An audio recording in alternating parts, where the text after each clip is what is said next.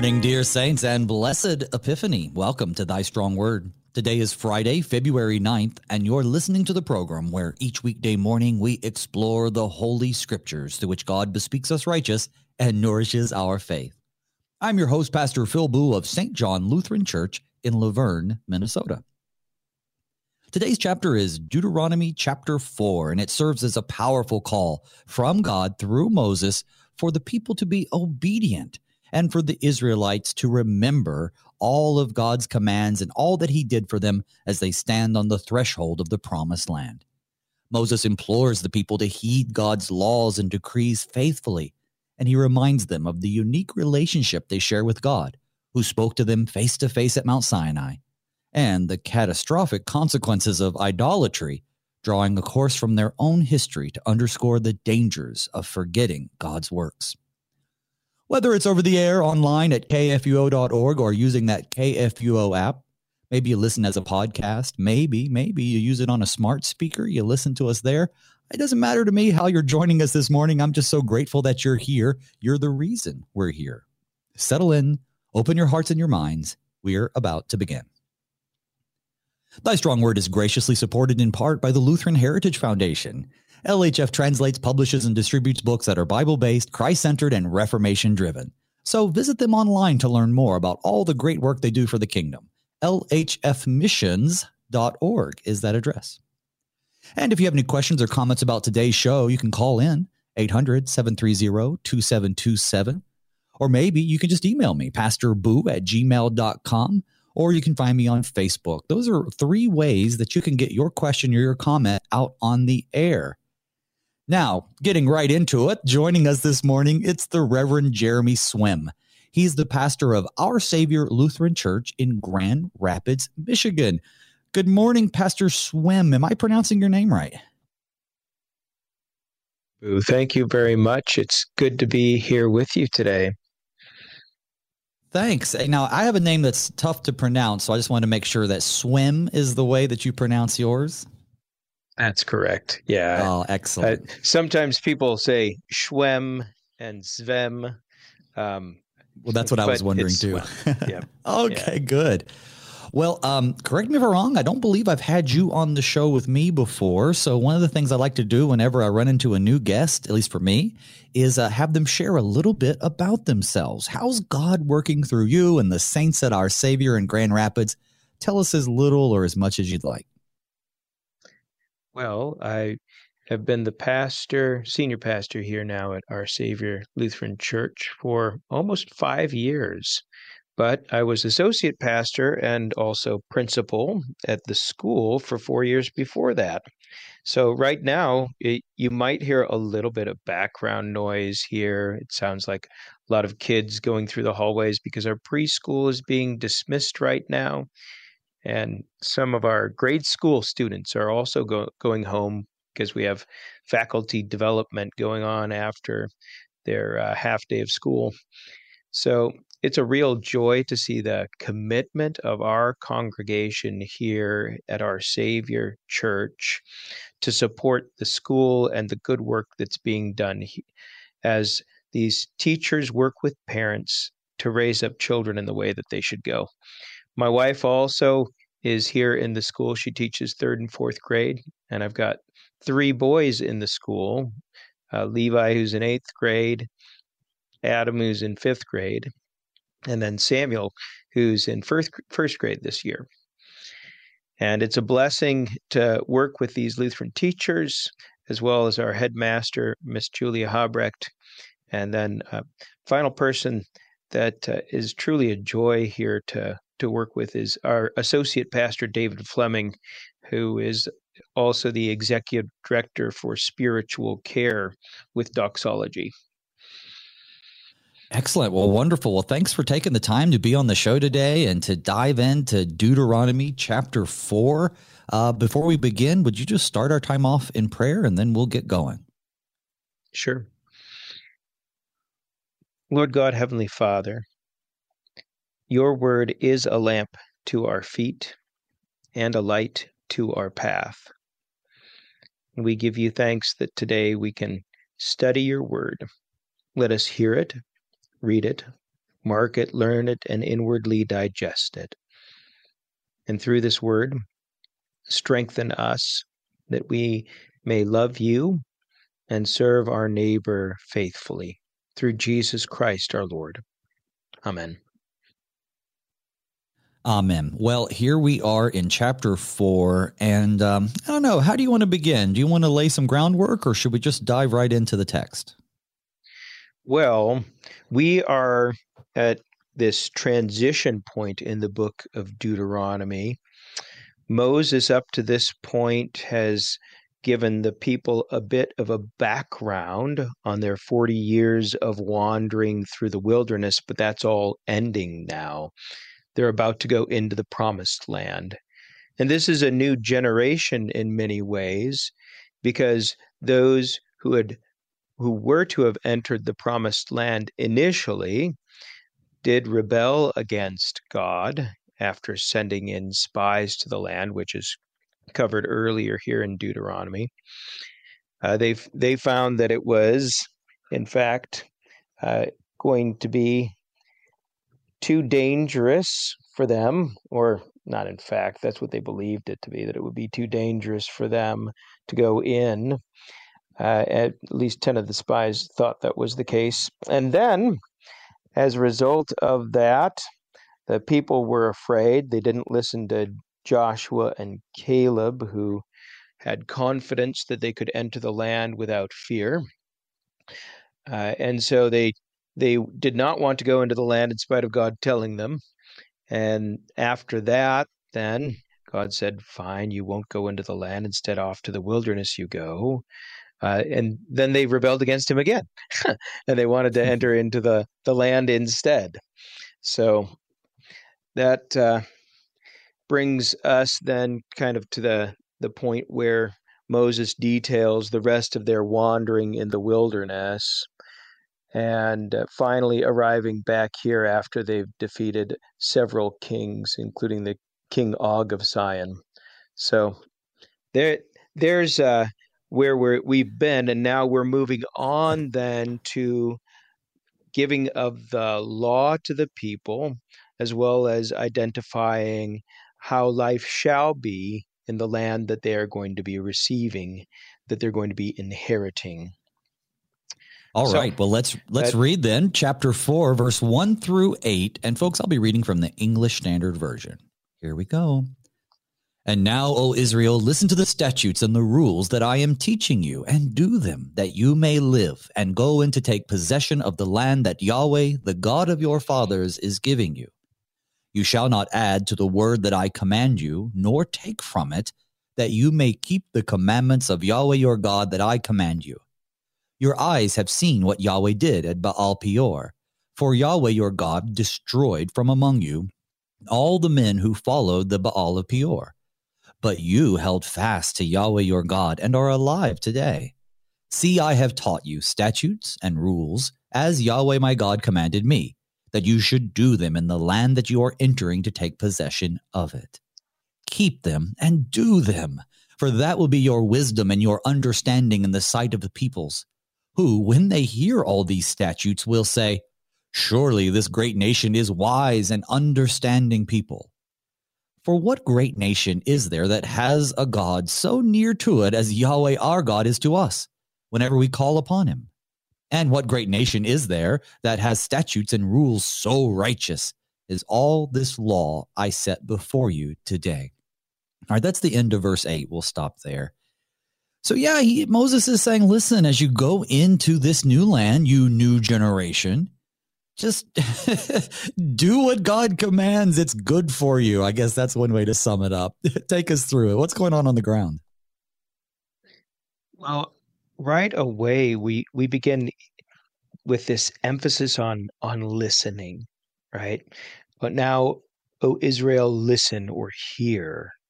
And already we're being taken back to Mount Sinai, where the the fathers of these people spoke to Moses, Exodus chapter 24, all that the Lord has spoken, we shall do or be obedient or listen to and then follow through on. And so in, in this way we have this this connection back to what the forefathers of these people were committing to. Uh, but we also then have a connection to Deuteronomy chapter 6, which I'm sure you'll be covering in a couple of episodes here, where Moses says, Hear, O Israel, the Lord our God, the Lord is one. Uh, this matter of listening, of hearing, is of huge importance to the Christian. Uh, you think of Romans chapter 10, where it's faith comes by hearing. But then faith is busy and active, doing exactly what God has given us to do. And how do we know what to do other than hearing? This past week, Pastor Booe, I, I was just talking with my seventh and eighth grade students precisely about this and what the will of God happens to be. Of course, the will of God is that all men would be saved, all of humanity would be saved. But then also he he lays out for us very clearly what what we should do, what our sanctified life should be like in accordance with the 10 commandments. So, it's both God's will that we would be saved and within this life live uh, a life of faithful service to our neighbor. So uh, Moses is then then beginning with this this matter of of listening and doing. And in addition to this, there's there's a great blessing that's attached to keeping the commandments, along with a, a curse that is given for those who would break them. Uh, the blessing that you may live and go in and take possession of the land that the Lord your God is giving you. Ah, it's all gift. Could talk a bit about stewardship there too, I suppose. But then, for those who violate the command, that's to uh, then become a God in and of yourself, to commit spiritual adultery, to abandon God, to raise yourself up in God's place like Adam and Eve did in the garden. And this is then the the struggle for all of humanity, right? Um, uh, for Christians specifically, we're talking about then how we we hear and the new man desires to do, and yet the old man, the flesh, uh, desires to rebel against God. so, uh, how then do we do these things? Simply by the, the gift of faith that God has given to us, that we would both hear his word and desire to keep it and then not not just keep it in our hearts but live it within our lives. So after that in verse 2 you hear about this word that shall not be added to or taken away from. Now that's that's rather interesting uh, because it, it's not just applying to these people then it certainly is applying to later hearers as well. So we're not to add to or delete from the word of God. That is not to say that, that God ceases to speak. After Moses, he clearly continues to speak through other prophets. And as a result, then we can see many books of the Old Testament and New Testament, the inspired word of God. These are not man's additions to the word handed over to Moses, but instead God's continued revelation for the blessing of his people. This command given in Deuteronomy is certainly then heard again as we read the final book of the New Testament, Revelation chapter 22. There, John records I warn everyone who hears the words of the prophecy of this book. If anyone adds to them, God will add to him the plagues described in this book, and anyone takes away from the words of the book of this prophet, God will take away his share in the tree of life and in the holy city, which are described in this book. So, to change the word is in fact idolatrous, for you're placing yourself over the text as if you are God, determining what should be added or deleted. So there, there's a beginning to uh, a, a bit of this segment. Uh, Pastor well, one Booe? of the things Yeah, one of the things that stand out to me is this idea of wisdom and understanding, though, which is tied up within the keeping of the law. And, and, the reason why I think it stands out to me particularly is because on Wednesdays with my people, I'm going through um, Proverbs. And Proverbs talks about wisdom being with God at creation, really interwoven in the very creation itself, and understanding too. We have passages like uh, Proverbs 111 that talks about, uh, oh, let's see here. I'm sorry, Psalm, well, Proverbs talks about it. 1 7, here we go. The fear of the Lord is the beginning of wisdom. Fools despise wisdom and instruction. And 9, the fear of the Lord is the beginning of wisdom again. Psalm 111, the fear of Yahweh is the beginning of wisdom. All those who practice it have good understanding. So there's this connection between them being the people of God and what that looks like is people who keep his word. But one thing that stands out too is this sort of connection between, and we've talked about it already, and we will again, but this connection between if you keep the my statutes, my rules, you, you mentioned Deuteronomy 6. That's where, you know, he's going to be instructing the people to raise their children up in these statutes and rules. If you do them, things will go well for you and and I, we've been wrestling with exactly what that means. You know, it's not like God's just going to, well, you've you've kept the Sabbath a lot, so I'm just going to throw you some blessings your way. But rather, this is how His people will live because He knows what's best for us. Wouldn't you say? Well, things always go better for you when you choose to keep the fifth commandment, right? You shall not murder. Um, you can get in a lot of trouble, not just by, let's say, um, eh, looking at this at a surface level and saying, well, I, I haven't gotten a little stabby with somebody today that's good um, but but when we when we think about this matter of of uh, murder being the equivalent of of anger uh, as Jesus notes in the Gospel of Matthew, chapter 5. Uh, things go better in your marriage, uh, in your relationships with your coworkers, uh, in your relationship with your children, when you're not boiling over with anger over things that have happened. So there's there's that practical point, um, which we see in our daily lives. We also see how when the people of Israel are faithful as opposed to idolatrous, that their lives are in fact better. You you see that cycle within the book of of Judges, right? Where the people are idolatrous and God then then uh, though he allows them to continue to live in the land, he does send in foreign nations as a form of uh, of discipline so that they would repent. Uh, finally, at the heart of this, I, th- I think spiritually as well as Christologically, uh, we have the one, Christ Jesus, who keeps the law for our sake and who is also true wisdom, to whom all of the scriptures are pointing.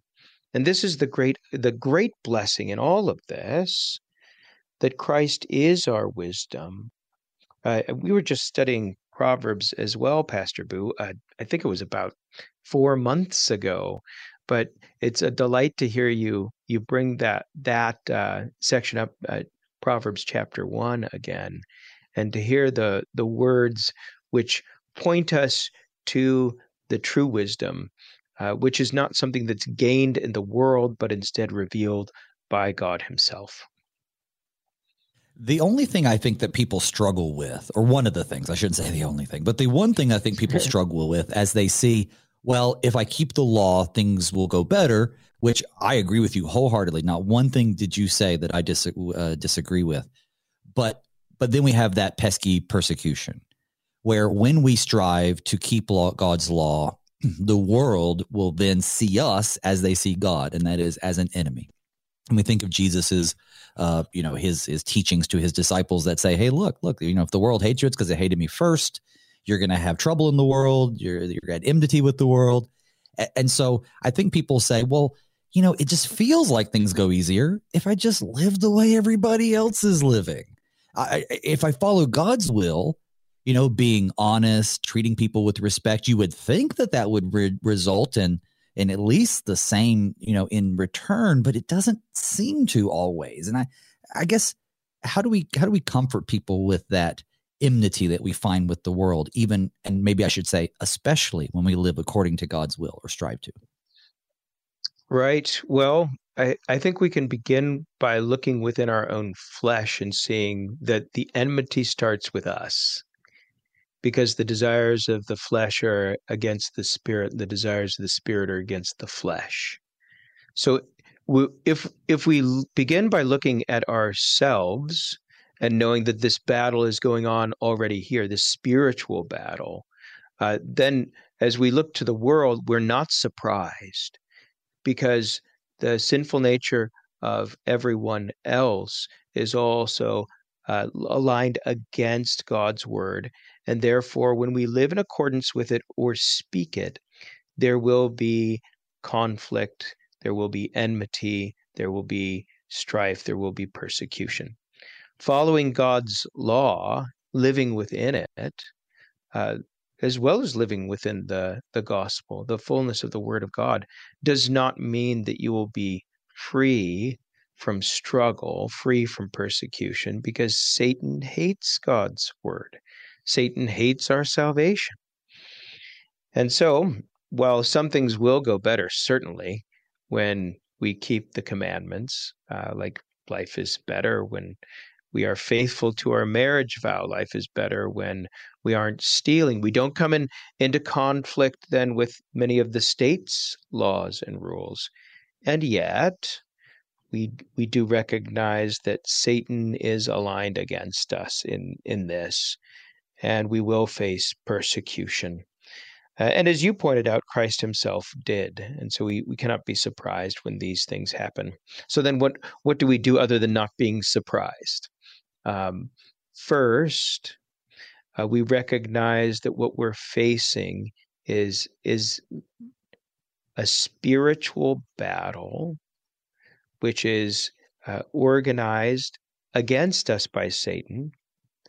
And yet, this battle is won for us by Christ. So, what can the world do to me? Take they my life, goods, fame, child, wife? Oh, Christ has won it. He has the victory and he's given it to me. So that's where we take our, our our most important point of comfort. Second, in the midst of these battles, we recognize where the goodness of God is to be found and where our strength is then to be found. And so we, we run to the Holy Scriptures and we hear the comfort of God's love and the, we receive the strengthening of the Holy Spirit. And then, uh, third, we continue to strive to live faithfully uh, in spite of what the world does to us, in spite of what our flesh says, because the response of the flesh is, why live this way anyway if all it's going to get me is persecution? uh, which I, I don't think that's an accurate paraphrase of what you were getting at, but it might be a, a good uh, point from the the flesh. That's the, flesh says, just give it up. And Satan would love that, right? He'd just say, oh, fantastic. Another one who is giving up on this matter of the Christian faith because they're they're moving into despair. There's no hope. Um, then, oh, what we need the most of all is the hope which is being proclaimed through Christ's resurrection and the life which is yet to come for us. Well, I'll tell you what, why so don't we add some uh, more? Uh, well, I was going to say, let's add some more verses to our conversation. No, I, I like that response, especially because, you know, that's what we have to look to. We look to, to Christ and you're absolutely right. You know, it's Satan and our own sinful flesh, of course, and the world who's eager for us to, you know, wallow in despair. And I think that's why Jesus warns us about that. Taking us back to Moses real quick, verse 9, he says, Only take care and keep your soul diligently lest you forget the things that your eyes have seen, and lest they depart from your heart all the days of your life. Make them known to your children and your children's children. How on the day that you stood before Yahweh your God at Horeb, Yahweh said to me, Gather the people to me, that I may let them hear my words, so that they may learn to fear me all the days that they live on the earth, and that they may teach their children so. And you came near and stood at the foot of the mountain, while the mountain burned with fire to the heart of heaven, wrapped in darkness and cloud and gloom. Then Yahweh, spoke to you out of the midst of the fire. You heard the sound of the words, but saw no form. There was only a voice. And he declared to you his covenant, which he commanded you to perform, that is, the Ten Commandments. And he wrote them on two tablets of stone. And Yahweh commanded me at that time to teach you statutes and rules that you might do them in the land that you are going over to possess. That's the end of 14. Um, take us through this, right? What, what, what, how, how can we apply what's going on here on the ground to ourselves today? Well, uh, I think it's it's important to note that Moses has addressed here now a second act of uh, potential idolatry along with God's faithfulness. The first one, which uh, we didn't talk about too at, at all uh, just because I think we I was waxing on this matter of persecution and and comfort. Uh, the first one was uh, the Moabites, and when they were the Moabites tempted the Israelites to worship Baal of Peor, and so uh, there they were enticed not only with spiritual adultery but with actual adultery and and committed it. And then we move from there on to hearing about not not the this particular generation but the previous generation how they were at Mount Sinai and you can't help but have in the the background of this as well especially as we move on to this matter of idolatry being forbidden their act of making a golden calf so w- with those two things uh, kind of in mind, we have a strong teaching against that. So, what are you supposed to hand on to your children? And then for those children to hand on to their children, God's holy presence breaking forth into the world and his word then coming to them, giving his covenant, making them his people. And in response to that, then the Ten Commandments, which they are to guard and keep. This section here is is quite uh, quite catechetical, or teaches so much about what we're supposed to be doing uh, in the world, but especially in our households. We're teaching our children in the way that they should go.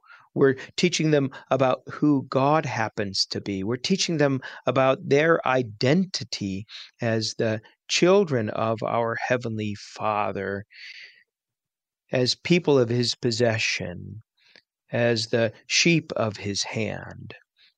So, uh, that then is uh, kind of a beginning in this section. There's quite a bit m- more here just based on this listening and then teaching or handing things over, which I'm sure we could talk about. But uh, what are some of your observations or, or what did this make you think of?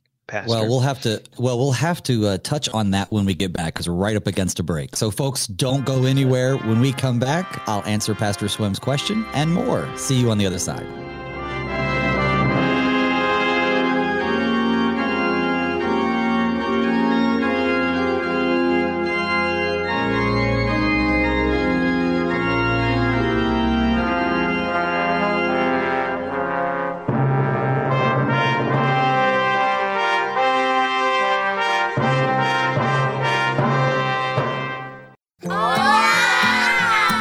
These are the voices of young Lutherans in Mexico City, children who are excited to learn more about their Savior, Jesus.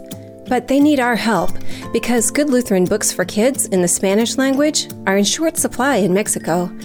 To learn how you can help tell Spanish speaking kids everywhere about Jesus in a language they can understand, go to the Lutheran Heritage Foundation website at lhfmissions.org forward slash Juan 316.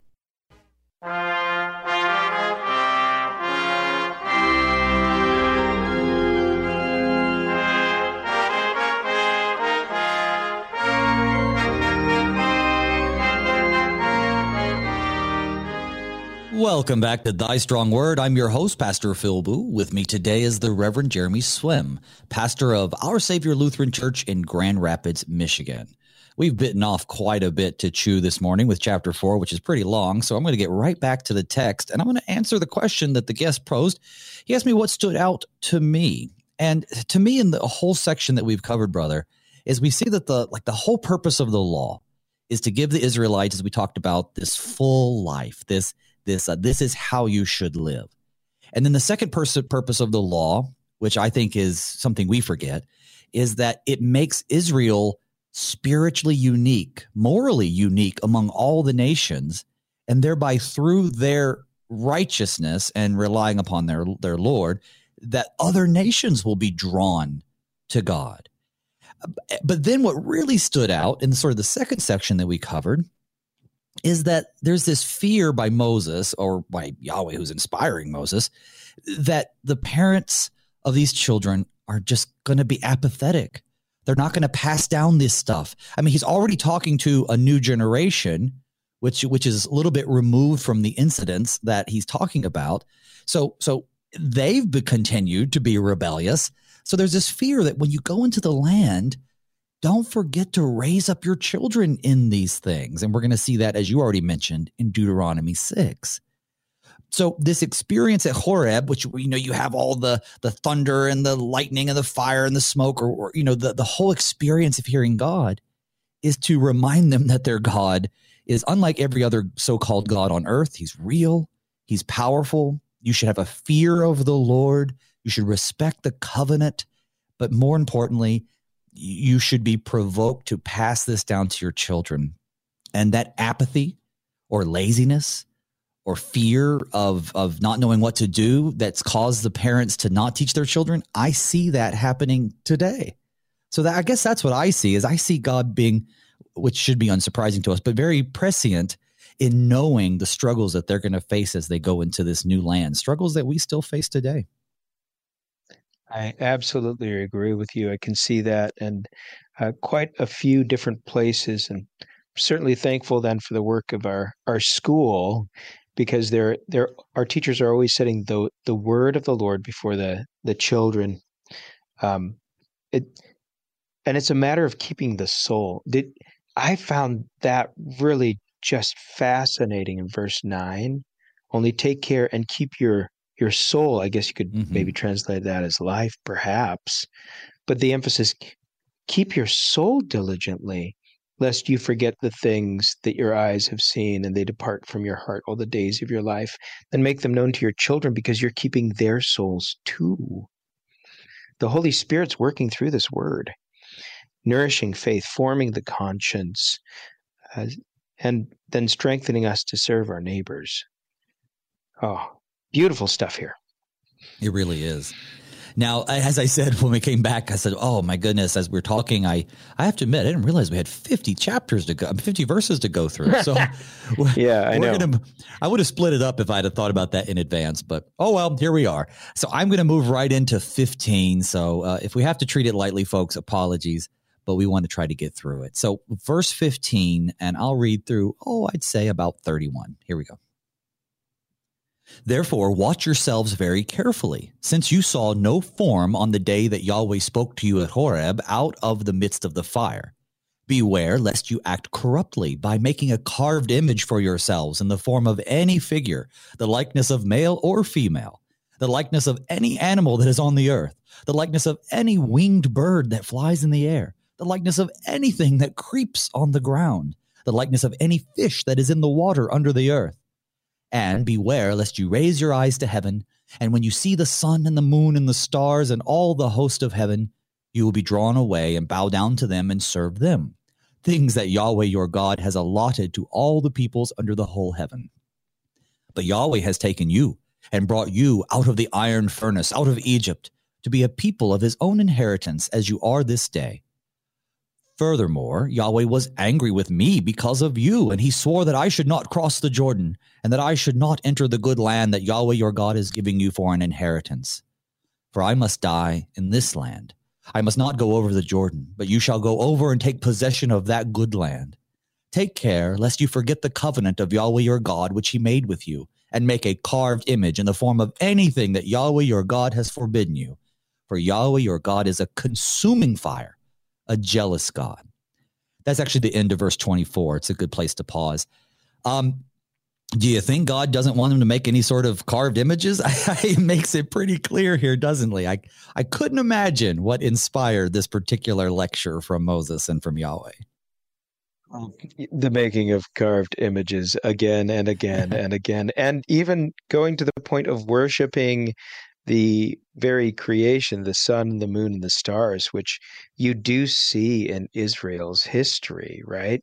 Uh, you you go maybe a, a thousand years after this uh, to the the approximate time of the Babylonian exile, where the the people dwelling in Jerusalem they've been taken off to Babylon, and uh, Ezekiel, who's off in captivity in Babylon, has that that vision in chapter eight where the the people who remain in Jerusalem are worshiping carved images in the temple, and they're also bowing down with with their backs to the temple.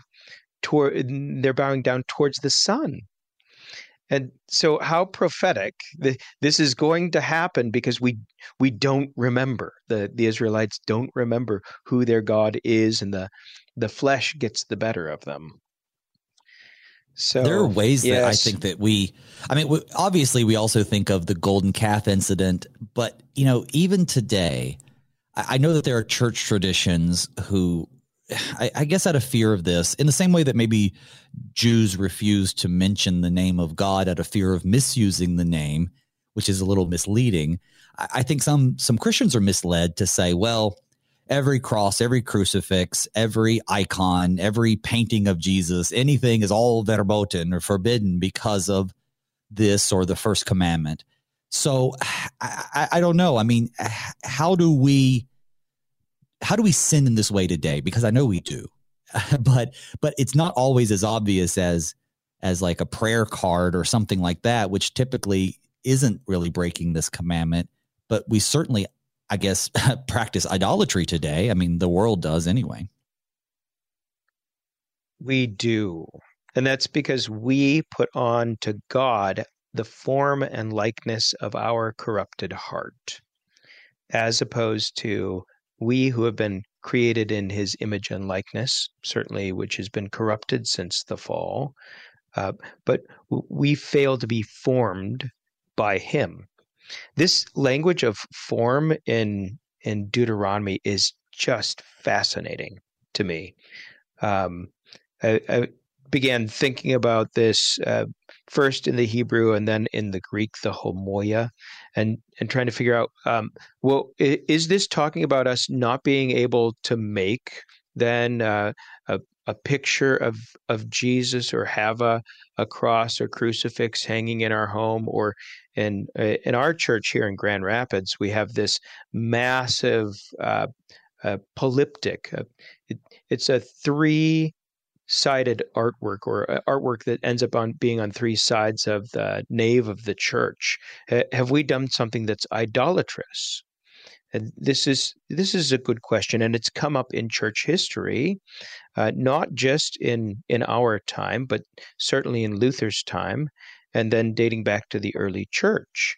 So can you can you make uh, a picture of jesus healing uh, the blind man or Jesus raised from the dead and have it not be idolatrous, not breaking the first commandment? The, the answer that the church has given throughout the centuries is yes.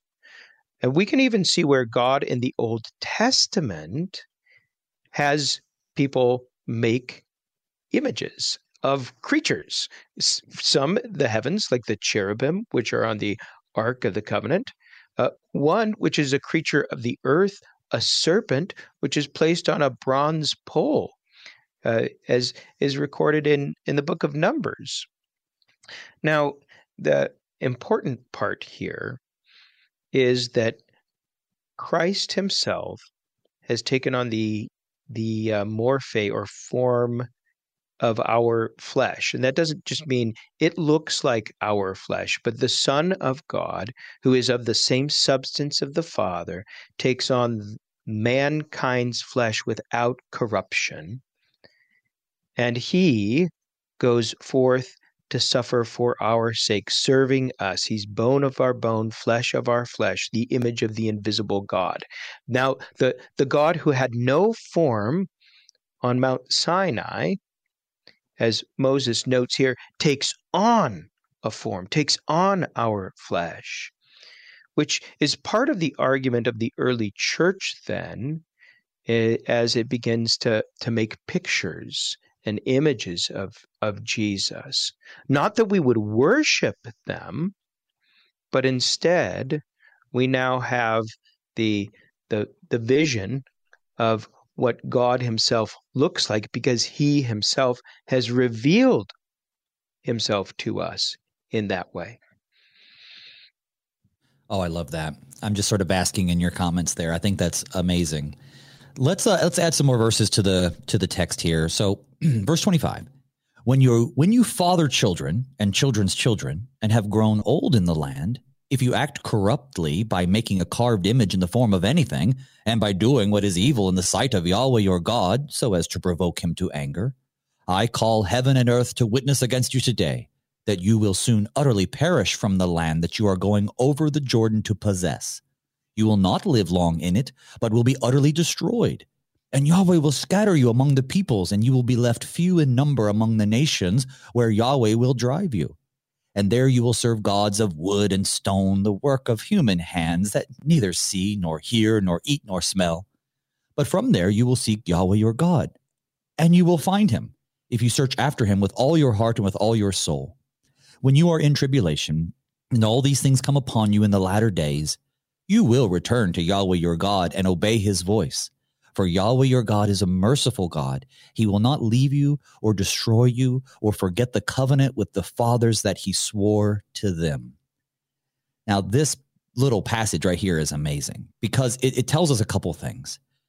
One, that this is a promised land to you, but if you turn away from me, then you're just going to be scattered. It's not God's fault, it's your fault.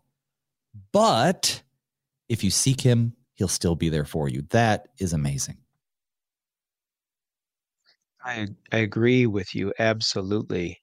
Yeah, that that God would still gather you up after all of this unfaithfulness, but that is his nature not only as God, but as the the groom of Israel, right?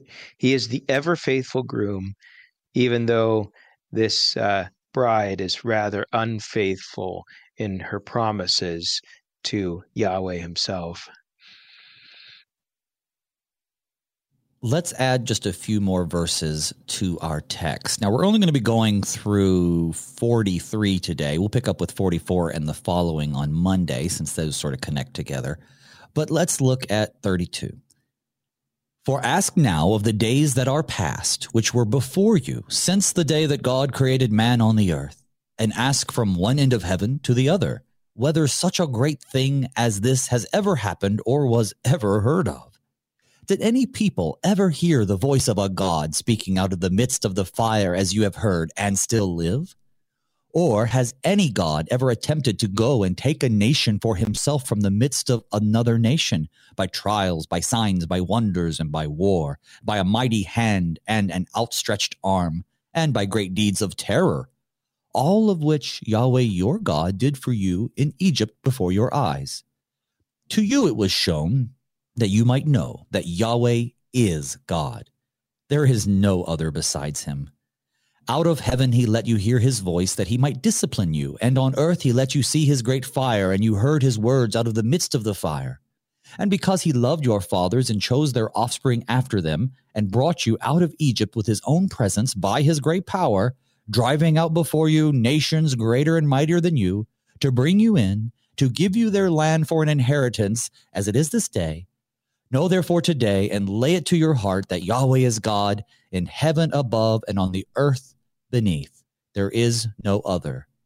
Therefore, you shall keep his statutes and his commandments, which I command you today, that it may go well with you and with your children after you, and that you may prolong your days in the land that Yahweh your God is giving you for all time. Okay, that's the end of 40. Now, first of all, Moses could give Paul a run for his money on his uh, his run on sentence there, but we have this uh, this beautiful idea that you're supposed to pass this stuff down.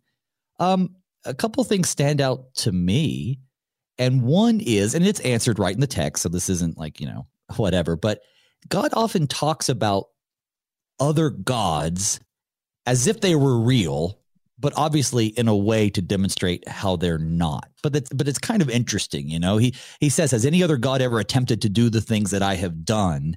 And of course, he gets to the point. Well, they haven't because they're nothing. But I always find that kind of fascinating the way he talks about them. Yeah, and you know, Paul picks up on this in First Corinthians and notes that the the idols that the the Greeks might be worshiping in Corinth that there's there's nothing to them, and yet there is a spiritual force behind them. While uh, Zeus may not be a real god in the sense that that there's some type of presence there, yet there is something behind that. That's Satan. Not that Satan is a god; he's a fallen angel. But there is a certain spiritual reality behind that. And so I, I hear what you're saying. It, it, in this way, I, it seems like Moses is, is making fun of the other nations. You, they don't have any gods. They, none of them can act in the way that the, the one true God does. And he is a God of deliverance. And this is this is beautiful, right? That God's reminding them of who he is. He is the one who is merciful, who doesn't leave destroy or forsake or forget. He heard their the prayers of their their grandfathers, their fathers in Egypt and answered them by sending Moses. And now he is the one who's bringing them into the promised land. But first, he had to deliver the people of Israel by his outstretched arm by these mighty acts. And that, that makes me think of so, so much of the way that the commandments themselves begin in Exodus chapter 20. Uh, God doesn't start off by saying, uh, "You shall have no other gods." Instead, He Yahweh says, "I am I am the Lord your God, who brought you out of the land of Egypt, out of the house of slavery." Now, here in Deuteronomy, he's he's enumerating things. These are the things that I had to do in order to bring you, my people, out of slavery in Egypt sending signs and wonders and delivering them through the Red Sea with his mighty outstretched arm. So, uh, great stuff there. And I also love how we see elsewhere in scripture, other nations do believe in Yahweh. Now, they don't necessarily give up their own false gods, but how often do we see them saying, Yeah, we know that the God of the Israelites is real because of these great things that we know that he's done. Again, they don't give up their own gods necessarily, but we see at work what God says here, right? Through his works, through their righteousness, the other nations will be drawn to him. And I always thought that was kind of fascinating too. But you're right to bring up Paul. You know, we know that the idol is nothing, but still being nothing doesn't mean that it doesn't have control over people because of our sinfulness, because of the accuser, as you pointed out, because of demonic activity. Um, one of the things that I often will bring up when we're discussing Islam, when I have the chance to discuss it, is you know Muhammad goes into this cave and says that he encountered an angel. He thinks it's Gabriel who told him to write down the Quran. Well, there's a lot of historical stuff here that you could wrestle over, but I've always proposed it's possible that he did experience exactly what he said he experienced. But of course, even if an angel from heaven should tell us another gospel, let him be anathema. I, I believe that if that happened, which is doubtful. But if it did, it's it's demonic. So the fact that that that Satan appears as other gods is not something that should surprise us. Yes, that is true. Uh, you even see how the apparently the spirit of Samuel, which I I don't believe is Samuel, uh, comes to Saul at the the this soothsayer or witch of Endor, right? So it, there's certainly demonic activity which may look very much like God's work, but it's not. So thank you for that that point. It's valuable for us to keep in mind. Well, let's finish up our One text thing, for today. Oh, oh go ahead. Yeah, no, go please ahead. go ahead. Yeah. We only have a few verses oh. left, so go ahead with your point. Well, I just wanted to note that this this is a great catechetical technique here. Uh, Moses is inviting the hearers to think through these things in a series of questions and and to answer them. Right? Is there any other God like this? No. is is there anyone who else who could lead you by signs and wonders, by mighty hand and outstretched arm? No. So who who will you listen to? Who will you worship? So that that was the other thing I noted, and I think that's valuable for parents to to look at something like that and and use that as a technique to teach their children. So you're you're taking whatever text you may be going through and then asking a question based on that text, maybe even quoting directly from it. And that helps kids to really begin to consider these things and and to have them implanted on their hearts and minds. Oh yeah, I like that. I mean, just it's like look to your experience. You know, there there's a one true God who is effective and then there are false gods who you know lead you astray. Well, we see the the the mercy of God in this next little section. It's only a couple verses. Then Moses set apart three cities in the east beyond the Jordan, that the manslayer might flee there. Anyone who kills his neighbor unintentionally without being at enmity with him in time past, he may flee to one of these cities and save his life. Bezer or Bezer in the wilderness, on the tableland for the Reubenites, Ramoth in Gilead for the Gadites, and Golan in Bashan for the Manassites. That's where we're going to end our text for today. But these cities of refuge, which, by the way, this seems like a weird place for this just to pop up, but these cities of refuge are certainly uh, demonstrative of God's mercy, even in the face of his commandments, which strictly say, Thou shalt not murder. That's a very good point because the the person who is involved in some type of accident which results in the death of your maybe it's your friend or uh, neighbor or something like that um, they rightly could be killed by somebody of that other family but now god says you you have these specific places where you can go where you can flee to and be safe for a time of course, it does restrict you. You can't go outside of the city lest someone find you and they they uh, have an act of retribution or something like that. Um, but why do you think this is here as opposed to, let's say, towards the end of Deuteronomy? Uh, it does seem like a rather odd place to identify the cities of refuge, though the other cities of refuge, they're they're not given yet because they haven't gone into the land. They've just have these these uh, two tribes and one half tribe that are in their relative locations where they'll be after the conquest of the promised land. Yeah, I, I don't know. I mean, I think it's interesting. I think it maybe is just practical. You know, this is where they are in this time and this is where he tells them about this. But but I think it's also significant because he's just laid on their hearts this concept which is important that God requires you on your side of the covenant to keep his law perfectly. And, and it's like a little reminder that yeah, but you're not going to be able to do that.